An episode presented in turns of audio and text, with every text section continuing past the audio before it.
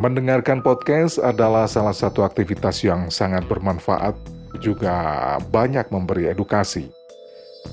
Nah, tidak seperti platform lain yang mengharuskan orang untuk terus menyimak secara audiovisual, mendengarkan podcast ternyata bisa dilakukan dengan mengerjakan aktivitas yang lain. Jadi lebih simpel. Di tengah pandemi COVID-19, semua menjadi dilema bagi banyak orang karena tidak bisa beraktivitas dengan normal. Tapi para kreator podcast ternyata sangat kreatif dengan menyediakan bermacam tema yang sangat bermanfaat. Menikmati podcast juga menjadi salah satu cara untuk mencari ilmu secara informal, karena setiap orang bisa mendengarkan banyak hal yang mungkin saja belum pernah didapat dalam pendidikan formal.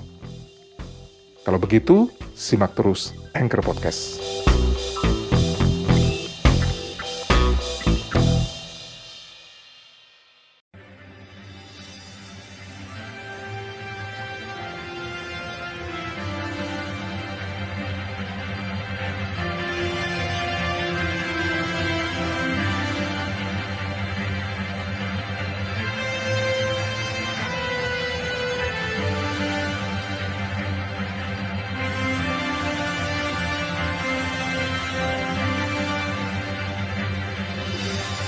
Mitra Muslim, sejarah merupakan jembatan yang menghubungkan masa lalu dengan masa kini.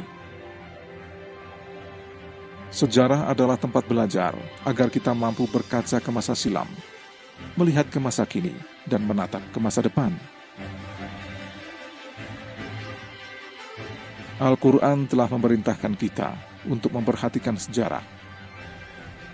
Beberapa ayat Al-Quran dengan jelas memerintahkan hal itu.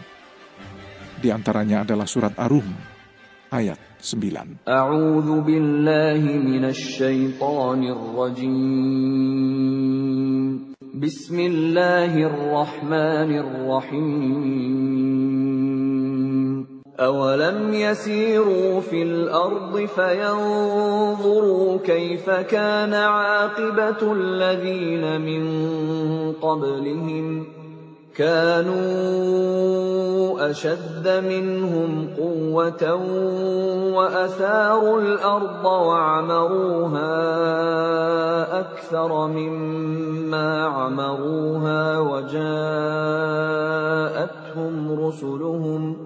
وجاءتهم رسلهم بالبينات فما كان الله ليظلمهم فَمَا كَانَ اللَّهُ لِيَظْلِمَهُمْ وَلَكِنْ كَانُوا أَنفُسَهُمْ يَظْلِمُونَ. Aku berlindung kepada Allah dari godaan syaitan yang terkutuk. Dengan nama Allah yang Maha Pengasih, Maha Penyayang. Dan tidakkah mereka bepergian di bumi, lalu melihat bagaimana kesudahan orang-orang sebelum mereka yang mendustakan Rasul. Orang-orang itu lebih kuat dari mereka sendiri, dan mereka telah mengolah bumi, tanah, serta memakmurkannya melebihi apa yang telah mereka makmurkan. Dan telah datang kepada mereka, Rasul-Rasul mereka, dengan membawa bukti-bukti yang jelas. Maka Allah sama sekali tidak berlaku zalim kepada mereka. Tetapi merekalah yang berlaku zalim kepada diri mereka sendiri.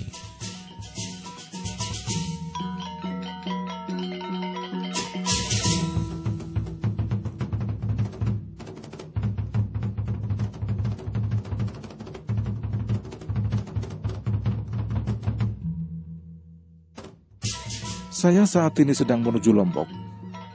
Saya mendapat cerita dari salah satu narasumber di Bali, ada sebuah masjid kuno di Lombok Utara yang syarat sejarah, karena masjid itu konon dibangun sekitar 300 tahun lalu.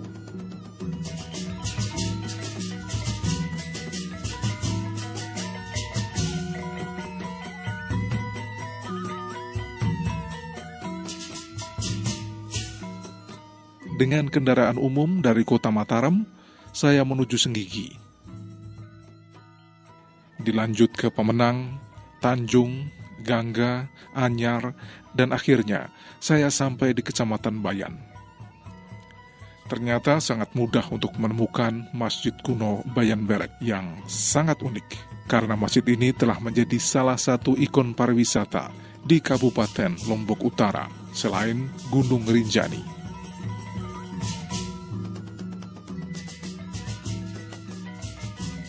Saya takjub melihat bentuk bangunan Masjid Bayan Berek ini, karena kalau dilihat sepintas, serupa dengan bentuk bangunan rumah-rumah tradisional asli masyarakat Bayan. Apalagi ukurannya juga relatif kecil, yakni hanya sekitar 15x15 meter. Berdinding anyaman bambu, beralaskan tanah liat yang dikeraskan, lalu dilapis dengan anyaman tikar bambu. Atap tumpangnya dibuat dari bilah-bilah bambu, sementara pondasi masjid menggunakan batu kali, sama sekali tidak menggunakan semen.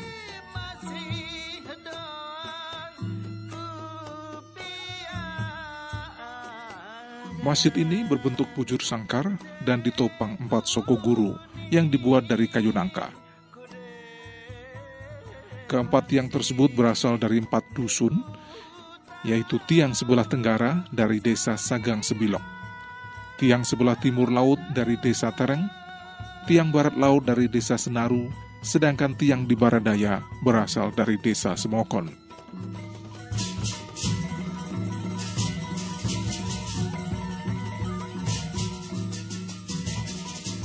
Tiang-tiang utama itu diperuntukkan bagi para pemangku masjid, yaitu tiang sebelah tenggara untuk khatib, tiang sebelah timur untuk lebay, tiang sebelah barat laut untuk mangku bayan timur, dan tiang sebelah barat daya untuk para penghulu.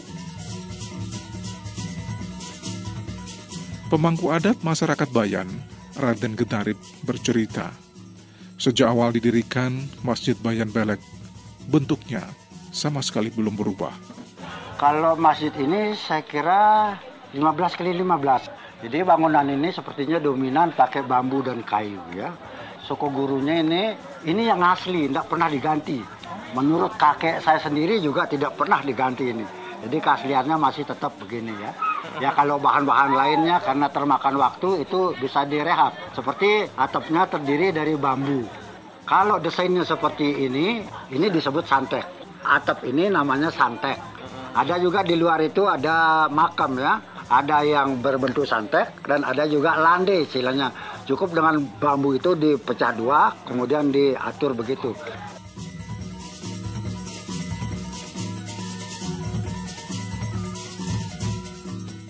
Di dalam masjid ini terdapat sebuah beduk dari kayu yang digantung di tiang atap masjid serta belek atau makam besar dari salah seorang penyebar agama Islam pertama di kawasan ini, yaitu Ghaus Abdurrojat.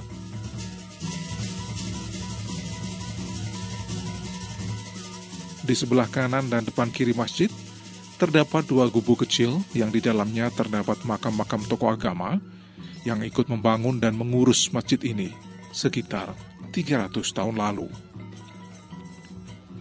Menurut penuturan Raden Gedarip, banyak arkeolog dan sejarawan dari dalam dan luar negeri yang datang dan meneliti Masjid Bayan Berek ini sejak puluhan tahun lalu. Sebagian di antara mereka pada masa lalu ternyata mengambil artefak bersejarah yang ada di dalam Masjid Bayan Berek ini. Di masjid ini antara lain ini sudah beduk, kemudian mimbar, tapi strukturnya sama saja daripada awalnya itu ya. Memang kalau mimbar ini dulunya aslinya pernah hilang.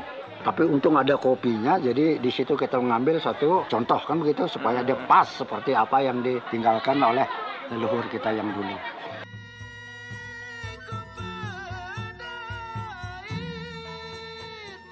Mitra Muslim, Masjid Bayan Berek saat ini memang tidak lagi digunakan oleh masyarakat sekitar untuk sholat 5 waktu. Namun masjid ini akan ramai pada hari besar agama Islam. Salah satunya pada saat perayaan Maulid Nabi Muhammad SAW. Pada perayaan kelahiran Nabi Muhammad ini, biasanya diadakan selama 2 hari. Di saat perayaan, Masjid Bayan Berek dipenuhi jamaah.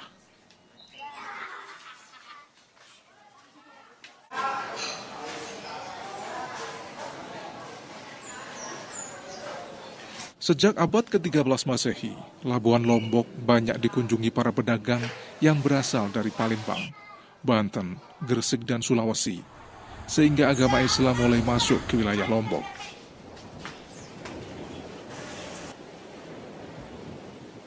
Waktu itu di Bali dan Lombok sudah berkembang perdagangan sarung yang diangkut oleh kapal-kapal dari Gresik.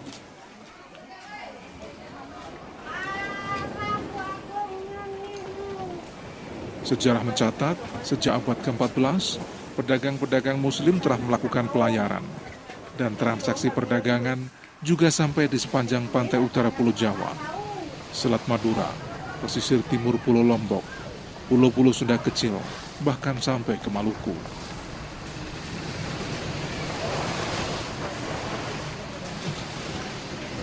Labuan Lombok sebagai pelabuhan dagang disinggahi para pelaut dan saudagar muslim dari Jawa.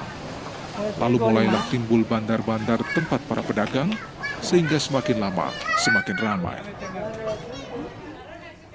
Selanjutnya, melalui saluran perdagangan itu, terbawa pula kitab-kitab kesusastraan yang bernafaskan agama Islam. Misalnya, seperti Roman Yusuf, Serat Menak, dan tentu saja kitab suci Al-Quran.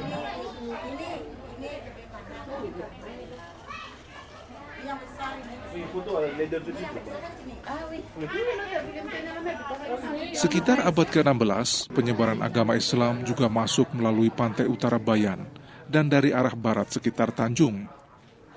Pembawanya adalah seorang syekh dari Arab Saudi. Ia adalah Nurul Rashid dengan gelar Ghaus Abdurrazak. Ghaus Abdurrazak mendarat di Lombok bagian utara yang disebut dengan Bayan. Menurut pemangku adat, Raden Gedarip, Ghaus Abdurrazak menetap dan berdakwah di Bayan. Ia kemudian menikah dengan warga setempat, yakni Denda Bulan, yang melahirkan seorang anak bernama Zulkarnain. Keturunannya itulah yang menjadi cikal bakal Raja-Raja Selaparang, termasuk raja yang membangun Masjid Bayan Belek ini. Karena penyebar agama yang pertama ini tidak selengkap atau secanggih yang sekarang, katakan saja begitu ya. Jadi yang di sini ini diserahkan kepada 5 kiai dulu. 5 kiai antara lain Pengulu, Lebe, Khatib, Modim, dan Kiai Santri. Itu yang diserahkan, dipercayakan untuk memperluas ajaran agama di Bayan ini.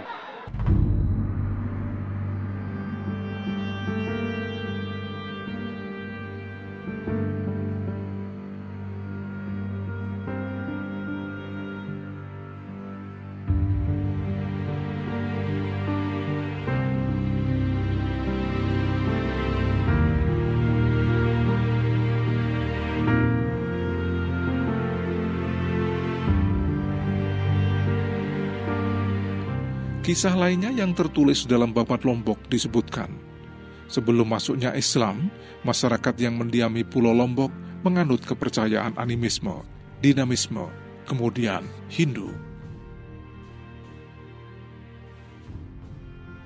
Islam pertama kali masuk melalui para wali dari Pulau Jawa, yakni Sunan Prapen, sekitar abad ke-16, tepatnya setelah runtuhnya Kerajaan Majapahit.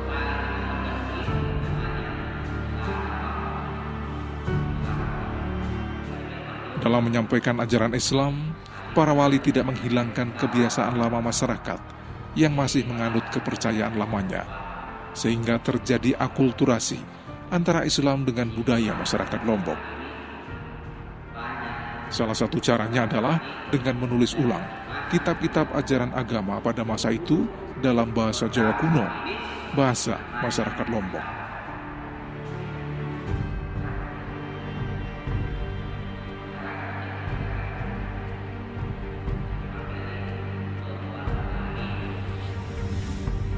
Dalam Babat Lombok disebutkan, syiar Islam yang dilakukan merupakan upaya dari Raden Paku atau Sunan Giri dari Gresik yang saat itu memerintahkan Raja-Raja Jawa Timur dan Palembang untuk menyebarkan Islam ke berbagai wilayah di Nusantara.